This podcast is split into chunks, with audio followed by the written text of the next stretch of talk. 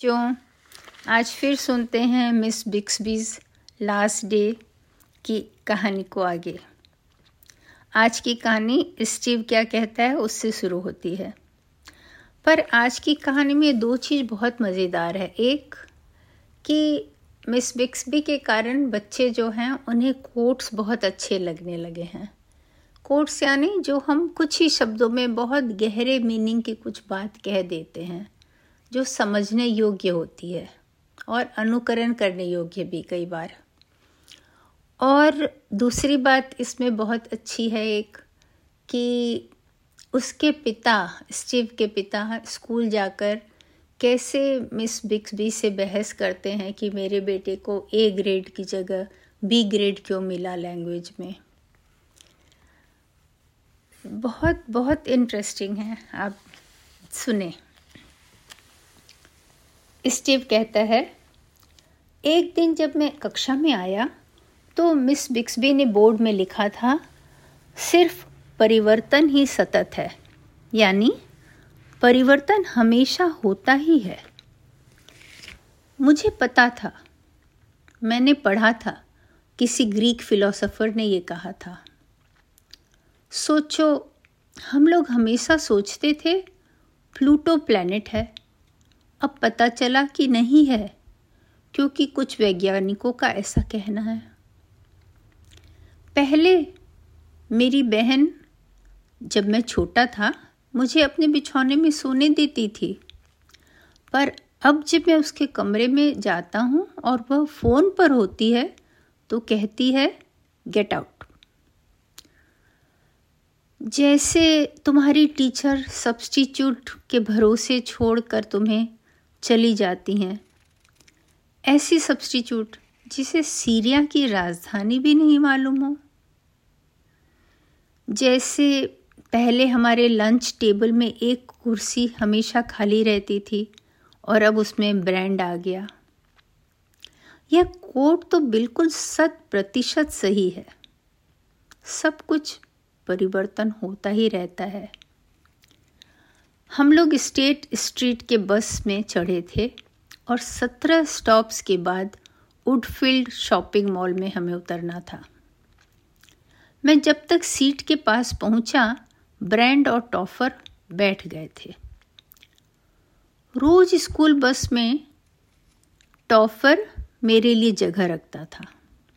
Brand तो school पैदल आता था और मेरा मैथ्स होमवर्क कॉपी करता था। जब मैं उसके बैकपैक से आधा पैकेट चिप्स खाता था, मैं खड़ा रहा और बच, बस अचानक रुकी तो मेरा बैलेंस बिगड़ गया। मेरा बैकपैक सामने की चेयर से टकराया। ओह स्पीकर टूट न गया हो। मैं रात भर म्यूज़िक सुनकर बिथोवन के अलावा मेरी पसंद का और भी संगीत लेकर आया था। शायद मिस बिक्सबी को अच्छा लगे। मैं जैसे ही उठा, टॉफर ने पूछा यू ओके तुम ठीक हो? मैंने सिर हिलाते हुए कहा USA department of transportation US के परिवहन विभाग के अनुसार बस में चोट लगने की संभावना पिछले 25 साल में बहुत कम हो गई है। टॉफर ने कहा, good to know. Plan brand का था, आज का मैप टॉफर का था, पर स्कूल से, मॉल से, डाउनटाउन से, हॉस्पिटल से, पार्क और वापस आने का रूट मैंने तैयार किया था। टॉफर ने कहा। एनसाइक्लोपीडिया को भूलकर क्लास में किसी को मैसेज कर कर देखो कि हमारे बारे में मिस ब्राउनली क्या कह रही हैं। जो सब्सटीट्यूट टीचर हैं। मैं किसी को टेक्स्ट नहीं करता। पहले करता था, जब तुम्हारा फ़ोन टॉयलेट में नहीं गिरा था। टॉफर और ब्रांड किसी बात पर हंस रहे थे। मैंने अपने आप से कहा वह बात महत्वपूर्ण नहीं है। मुझे बहुत स्ट्रेस हो रहा था टॉफर के ब्रांड के, टॉफर के ब्रांड के पास बैठने से। टॉफर मेरा बेस्ट फ्रेंड है, वह कभी नहीं बदलेगा। हम लोग फ़र्स्ट ग्रेड में मिले थे। स्कूल के बाद हम साथ में खेलते कभी कभी प्लेग्राउंड में गड्ढा खर करके अपना खजाना छुपाते और कभी स्पेशल एजेंट बनकर मेरी बहन का स्पाइंग करते। मैं अपने माता पिता के बजाय टॉफर के साथ ज़्यादा समय व्यतीत करता था। टॉफर कांस्टेंट है, परिवर्तनशील नहीं है। जब मेरे अपेंडिक्स का ऑपरेशन हुआ था तो वह मेरे साथ था। कॉमिक्स बुक और स्ट्रॉबेरी सेक लेकर हॉस्पिटल में। जब मेरे पेरेंट्स ट्रैवल कर रहे थे चार दिनों के लिए वह मेरे साथ बहुत समय बिताया था। तब तक वुडफील्ड मॉल आ गया। रोड क्रॉस करके मॉल था। बहुत सारी दुकानें और उतने ही रेस्टोरेंट। पर हमें तीन शॉप क्रॉस करके बेकरी जा, शॉप जाना था, जहाँ से हमारे लिस्ट का पहला आइटम लेना था। पहले हम शनिवार को सब लेने वाले थे, पर अचानक मिस बिक्सपी को शनिवार को बॉस्टन ट्रांसफ़र करने के प्लान के कारण हमारा प्लान बदल गया और हमें स्कूल के पास झाड़ियों में मिलना पड़ा और स्कूल में बीमार होने का फ़ोन करना पड़ा। आइटम टू के लिए हमें बस लेकर थर्टी सेवन नंबर बस लेकर जाना था। पता नहीं उसके लिए हम क्या करने वाले हैं। आइटम नंबर थ्री आसान था, मैकडोनल्ड से लेना था। और फिर हॉस्पिटल जाकर मिस बिक्सबी को पार्क में लाना था। हमने मैप में पार्क लोकेट कर लिया था, ढूंढ के रख लिया था। ब्रांड ने कहा, मिचल्स आ गया, मिचल केक का दुकान था। हमने मंडे को ब्रांड के हाथ में लिखा था, जो पूरा लिस्ट हमने ब्रांड के हाथ में लिखा था। मिचल बहुत ज़रूरी है, क्योंकि उसके केक का कोई सब्सटीट्यूट नहीं है, ऐसा मिस बिक्सबी ने कहा था। मिचल में एक बहुत लंबा आदमी खड़ा था, जो बहुत मज़बूत भी दिख रहा था। मैंने पूछा, आप मिचल हो? उसने कहा, नहीं मेरा नाम एडवार्डो है। मिचिल दुकान का नाम है। मैं केक बनाता हूँ। मतलब आप इस दुकान को चलाते हैं। नहीं, मैं इस दुकान का मालिक हूँ। तो फिर इसका नाम एडवर्डो होना चाहिए, टॉफर ने कहा। एडवर्डो अपने दोनों हाथ काउंटर पर रखते हुए बोला, मैं तुमसे पूछता हूँ, सोचो, तुम एक महँगा केक मिचेल से खरीदना पसंद करोगे या एडवर्डो से? मुझे ज़्यादा फ़र्क नहीं समझ आया। यह शायद ट्रिक क्वेश्चन था, जैसे मिस बिक्स भी पूछती थी। सिर्फ़ यह देखने को कि हम क्लास में ध्यान दे रहे हैं या नहीं। मेरा फेवरेट प्रश्न था, माउंट एवरेस्ट की खोज के पहले दुनिया का सबसे ऊँचा पहाड़ कौन सा था? सभी ने कक्षा में गलत जवाब दिया था। सिवा मेरे। मुझे पता है, मिस बिक्सपी क्या कहती एडवर्डो के सवाल के उत्तर में। अगर वे यहाँ होती, वे कहती, अगर तुम संतुष्ट हो अपने जैसे रहने पर तो सभी तुम्हारा आदर करेंगे। मुझे पता है ये किसने कहा था। लाओ जू, क्योंकि मैंने बुक में देखा था। लाओ जू ज़्यादा बुद्धिमान नहीं था। उसी ने कहा था, हज़ार मील की यात्रा एक पाँव आगे बढ़ाने से शुरू होती है। उसके बाद जो पाँच मिलियन कदम चलने होते हैं वो, उसका क्या? मैंने हिसाब लगाया था। मैं सोचता हूँ, एडवर्डो को बता दूँ कि लाओजू के अनुसार वह अपने केक के दुकान का नाम बदल सकता है। पर शायद वह एक बारह साल के जैपनीज बच्चे की सलाह को सीरियसली नहीं लेगा। एडवर्डो ने कहा, मैं आप लोगों के लिए क्या कर सकता हूँ? टॉफर ग्रोन अप वाला आवाज़ निकालते हुए बोला, क्या आपने white chocolate raspberry supreme cheese cake के बारे में सुना है? एडवर्डो कहता है हाँ हाँ मुझे मालूम है।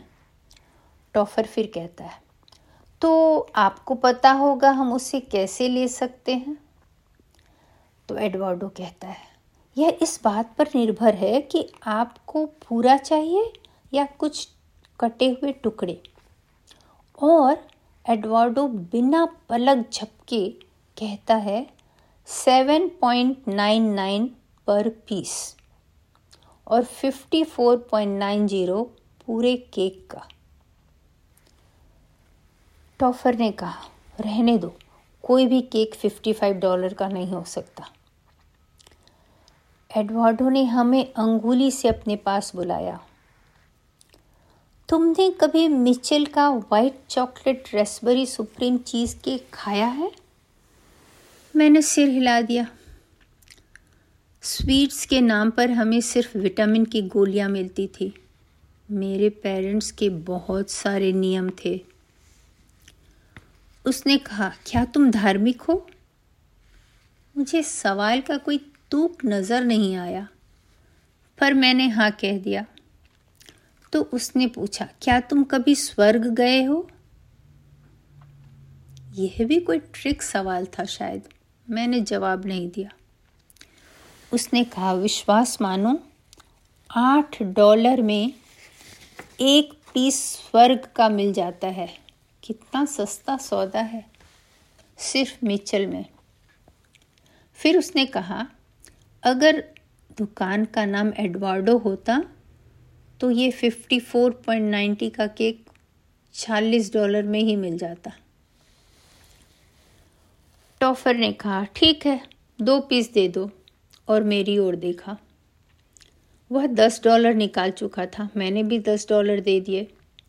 तब तक ब्रांड की आवाज़ आई, रुको, हम पूरा केक खरीदेंगे। ब्रांड ने अपना वॉलेट निकाला और बीस डॉलर और रख दिए और हम दोनों को बाहर प्रतीक्षा करने को कहा।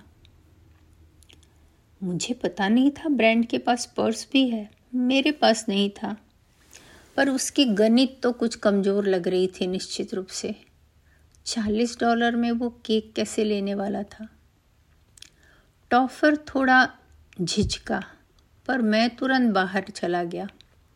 मेरी बात सुनने की आदत थी।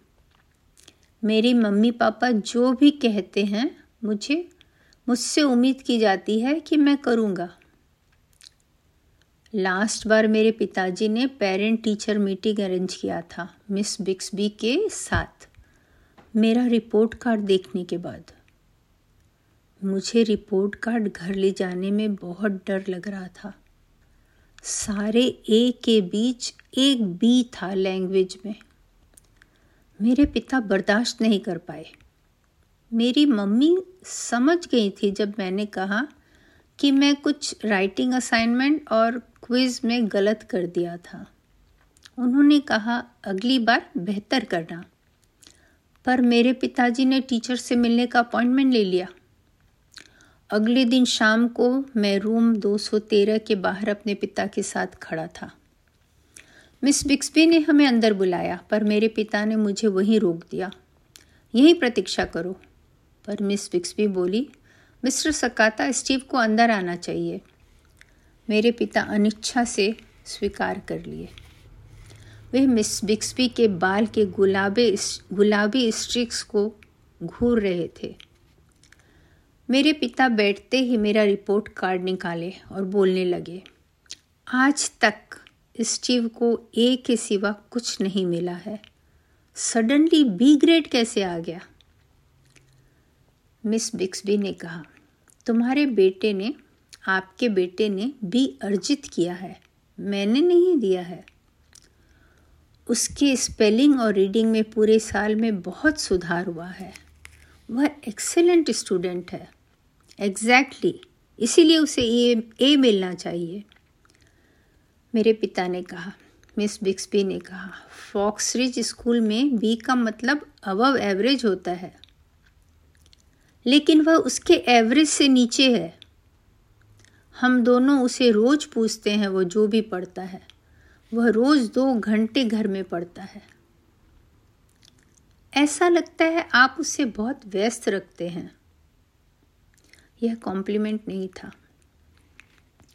उन्होंने अपने स्क्रीन में कुछ देखा और फिर बोली, इस साल के फिक्शन यूनिट में स्टीव थोड़ा स्ट्रगल कर रहा था और कुछ प्रश्नों का वह क्विज में जवाब नहीं दे पाया। पर अभी तो पूरे साल में काफ़ी समय बाकी है। यह तो सिर्फ़ तीन क्वार्टर के ग्रेड्स हैं। अभी सुधरने का और अवसर है। सोचती हूँ स्टीव को खुश होना चाहिए अपनी उपलब्धि पर। और मुझे देखकर मुस्कुरा दी। मैंने भी मुस्कुरा दिया। पर इससे पहले कि पापा देखें, मैंने तुरंत सेल्फ डिसअपॉइंटमेंट का लुक अपना लिया। मेरे बेटे को सिर्फ़ बेस्ट करने की आदत है। मिस बिक्सबी ने कहा ग्रेड बी भी बहुत अच्छा ग्रेड है। आपके दूसरे छात्रों के लिए होगा। स्टीव के लिए नहीं। मिस बिक्सबी एकदम लाल हो गई। मिस्टर सकाता, मैं समझती हूँ आप क्या कहना चाहते हैं, पर स्टीव को महसूस हो रहा है कि उसे चैलेंज किया जा रहा है और वह सोशली और इंटेलेक्चुअली दूसरे बच्चों से कनेक्ट मेरे पिता ने बात काटते हुए कहा। पर मेरे बेटे के केस में उसका सीखना नीचे आ गया है, या तो आपकी तरफ़ से या उसकी तरफ़ से। ग्रेड से सिर्फ़ ग्रोथ का पता चलता है। मेरी बेटी को कभी ज़िंदगी में भी नहीं मिला। आप लोग सिर्फ़ ग्रेड पर ध्यान देते हैं, न कि प्रोसेस और जर्नी जिससे आपका बेटा गुजर रहा है? मुझे लगता है कि समस्या यह है कि या तो आप उसे चैलेंज नहीं कर पा रही हैं, या आप उसके नंबर को, या आपके नंबर देने का तरीका दोषपूर्ण है। एक ब्री ग्रेड से इतनी चिंता? मिस बिक्सबी मेरा बेटा सिर्फ़ ग्रेड ए कैंडिडेट है। क्या आपकी गाड़ी का बम्पर स्टिकर में लिखा है? मिस बिक्सबी ने हँसते हुए पूछा। कि मेरा बेटा ग्रेड ए कैंडिडेट है मैं हंस पड़ा। क्योंकि हमारी गाड़ी के पीछे सच में स्टिकर लगा था कि proud parent of grade A students. Excuse me मेरे पिता गुर्राए। मिस बिक्सबी लज्जित हो गई। उन्होंने कहा आई एम सॉरी मुझे ऐसा कमेंट्स नहीं करना था। आप बिल्कुल सही हैं। आपको स्टीव पर गर्व होना चाहिए। वह क्लास के सबसे बुद्धिमान बच्चों में एक है। मुझे हर दिन वह अपने नॉलेज से अचंभित करता है। उसके सीखने की उत्सुकता और जिज्ञासा का अंत नहीं है। उसे पढ़ाना एक ऑनर की बात है। मैं देखूँगी कि वह और मैं आने वाले सप्ताहों में बहुत मेहनत करें और उसके ग्रेड्स को और बेहतर होने दें। और उसकी बुद्धिमानी उसके ग्रेड में झलके और उन्होंने नम्रता से मुस्कुरा दिया। मेरे पिता ने फिर उनके बाल की ओर देखा और बोले, मैं सिर्फ़ यही चाहता हूँ। दोनों ने उठकर हाथ मिलाया और हम दोनों रूम दो सौ तेरह से बाहर आ गए। मिस बिक्सबी ने मुझे आवाज़ दी। मैंने घूम कर देखा। उन्होंने कहा बी गुड। मैंने सिर हिला दिया। उनकी आँखों में चमक थी। यह लाइन ईटी से था। मैं और टॉफर उसे चार बार देख चुके थे। अच्छा हुआ कि मेरे पापा नहीं सुने। मिस बिक्सबी ने फिर कहा, कल मिलेंगे। अभी आने के लिए धन्यवाद। और फिर उन्होंने रूम का दरवाज़ा कुछ ज़्यादा ही ज़ोर से बंद किया था। गाड़ी में आकर मेरे पिताजी ने कहा, तुम्हारी बहन के साथ ऐसा कभी नहीं हुआ। उसकी टीचर समझती हैं। मैंने धीरे से कहा, मिस बिक्सबी भी समझती हैं। मेरे पिता बोले, कोई बात नहीं है, सिर्फ़ आठ और सप्ताह है। शायद वे सोच रहे थे कि आठ सप्ताह बाद मैं सेवेंथ ग्रेड में चला जाऊँगा और ये टीचर नहीं रहेंगे। जिन्हें या तो पढ़ाना नहीं आता या सकाता परिवार के बुद्धिमता को नहीं समझती हैं। पर उनका गणित गलत था। वे सिर्फ़ चार सप्ताह ही आई। टोफर मुझसे पूछ रहा था, अगर इस दुकान का नाम टोफर होता तो केक का क्या मूल्य होता? मैंने कहा, मुझे कोई फ़र्क नहीं पड़ता, पर शायद टॉफर ऐसा केक नहीं बना पाता। अगर स्टीव होता तो मैं पूछता हूँ। वह कहता है, सॉरी, पर स्टीव नाम ठीक नहीं रहता। बीस डॉलर से ज़्यादा में नहीं बेच पाते। और वह हंस पड़ा। उसकी हँसी बहुत प्यारी थी। उसने कहा, स्टीव के कॉमिक्स में ज़रूर खरीदता। मैं सोचने की कोशिश करता हूँ, अगर मैं अपने माता पिता से कहूँ कि पढ़ाई ख़त्म करके मैं एक कॉमिक्स का दुकान खोलूँगा तो शायद वे गुस्सा से फूट पड़ेंगे। मुझे हँसी आ गई। टॉफर ने पूछा, ब्रांड अंदर क्या कर रहा है? तुम सोचते हो यह एक अच्छा आइडिया है? मैंने कहा, एक केक के लिए बहुत महँगा है। मेरा मतलब यह नहीं था, टॉफर बोला, मैं सोचता हूँ कि पूरा केक बहुत ज़्यादा है। तुम्हें नहीं लगता कि वह सोचेंगी यह वेयर्ड है? मैं मिस बिक्सबी के बारे में सोचने लगा। वे हमें हिस्ट्री के प्रसिद्ध भाषण याद करने की बजाय अपने पसंद के मूवी के बड़े बड़े डायलॉग्स याद करने कहती हैं। पर मेरे पेरेंट्स ने मुझे गैट्सबरी का भाषण याद करवाया। मिस बिक्सबी एक बार अपने ड्रेस के ऊपर बाथरोब लपेट कर आ गई थी, क्योंकि उन्हें अपना कोट नहीं मिल रहा था और बाहर का टेम्परेचर बहुत कम था। मिस बिक्सबी की किताबें हर जगह रहती हैं, और वे कहती हैं, हर जगह कहानी मिल सकती है। मैंने कहा, वह वेयर्ड हैं। टॉफर ने कहा, शायद वे सोचती हैं कि तुम वेयर्ड हो। चिंता मत करो, यह अच्छी बात है। मतलब तुम रिमार्केबल हो। मैं सोचता हूँ तुम भी वेयर्ड हो, मैंने कहा। टॉफर ने कहा वेयर्ड शब्द बहुत वेयर्ड है। हम लोग बार बार बोलते हैं, देखें कैसा लगता है। हम दोनों वेयर्ड बोलना शुरू किए। बारह बार वेयर्ड बोले, तब तक ब्रांड बाहर आ गया। उसके हाथ में पूरा केक का डब्बा था। टॉफर ने कहा, क्या तुम सच में चालीस डॉलर में ले आए?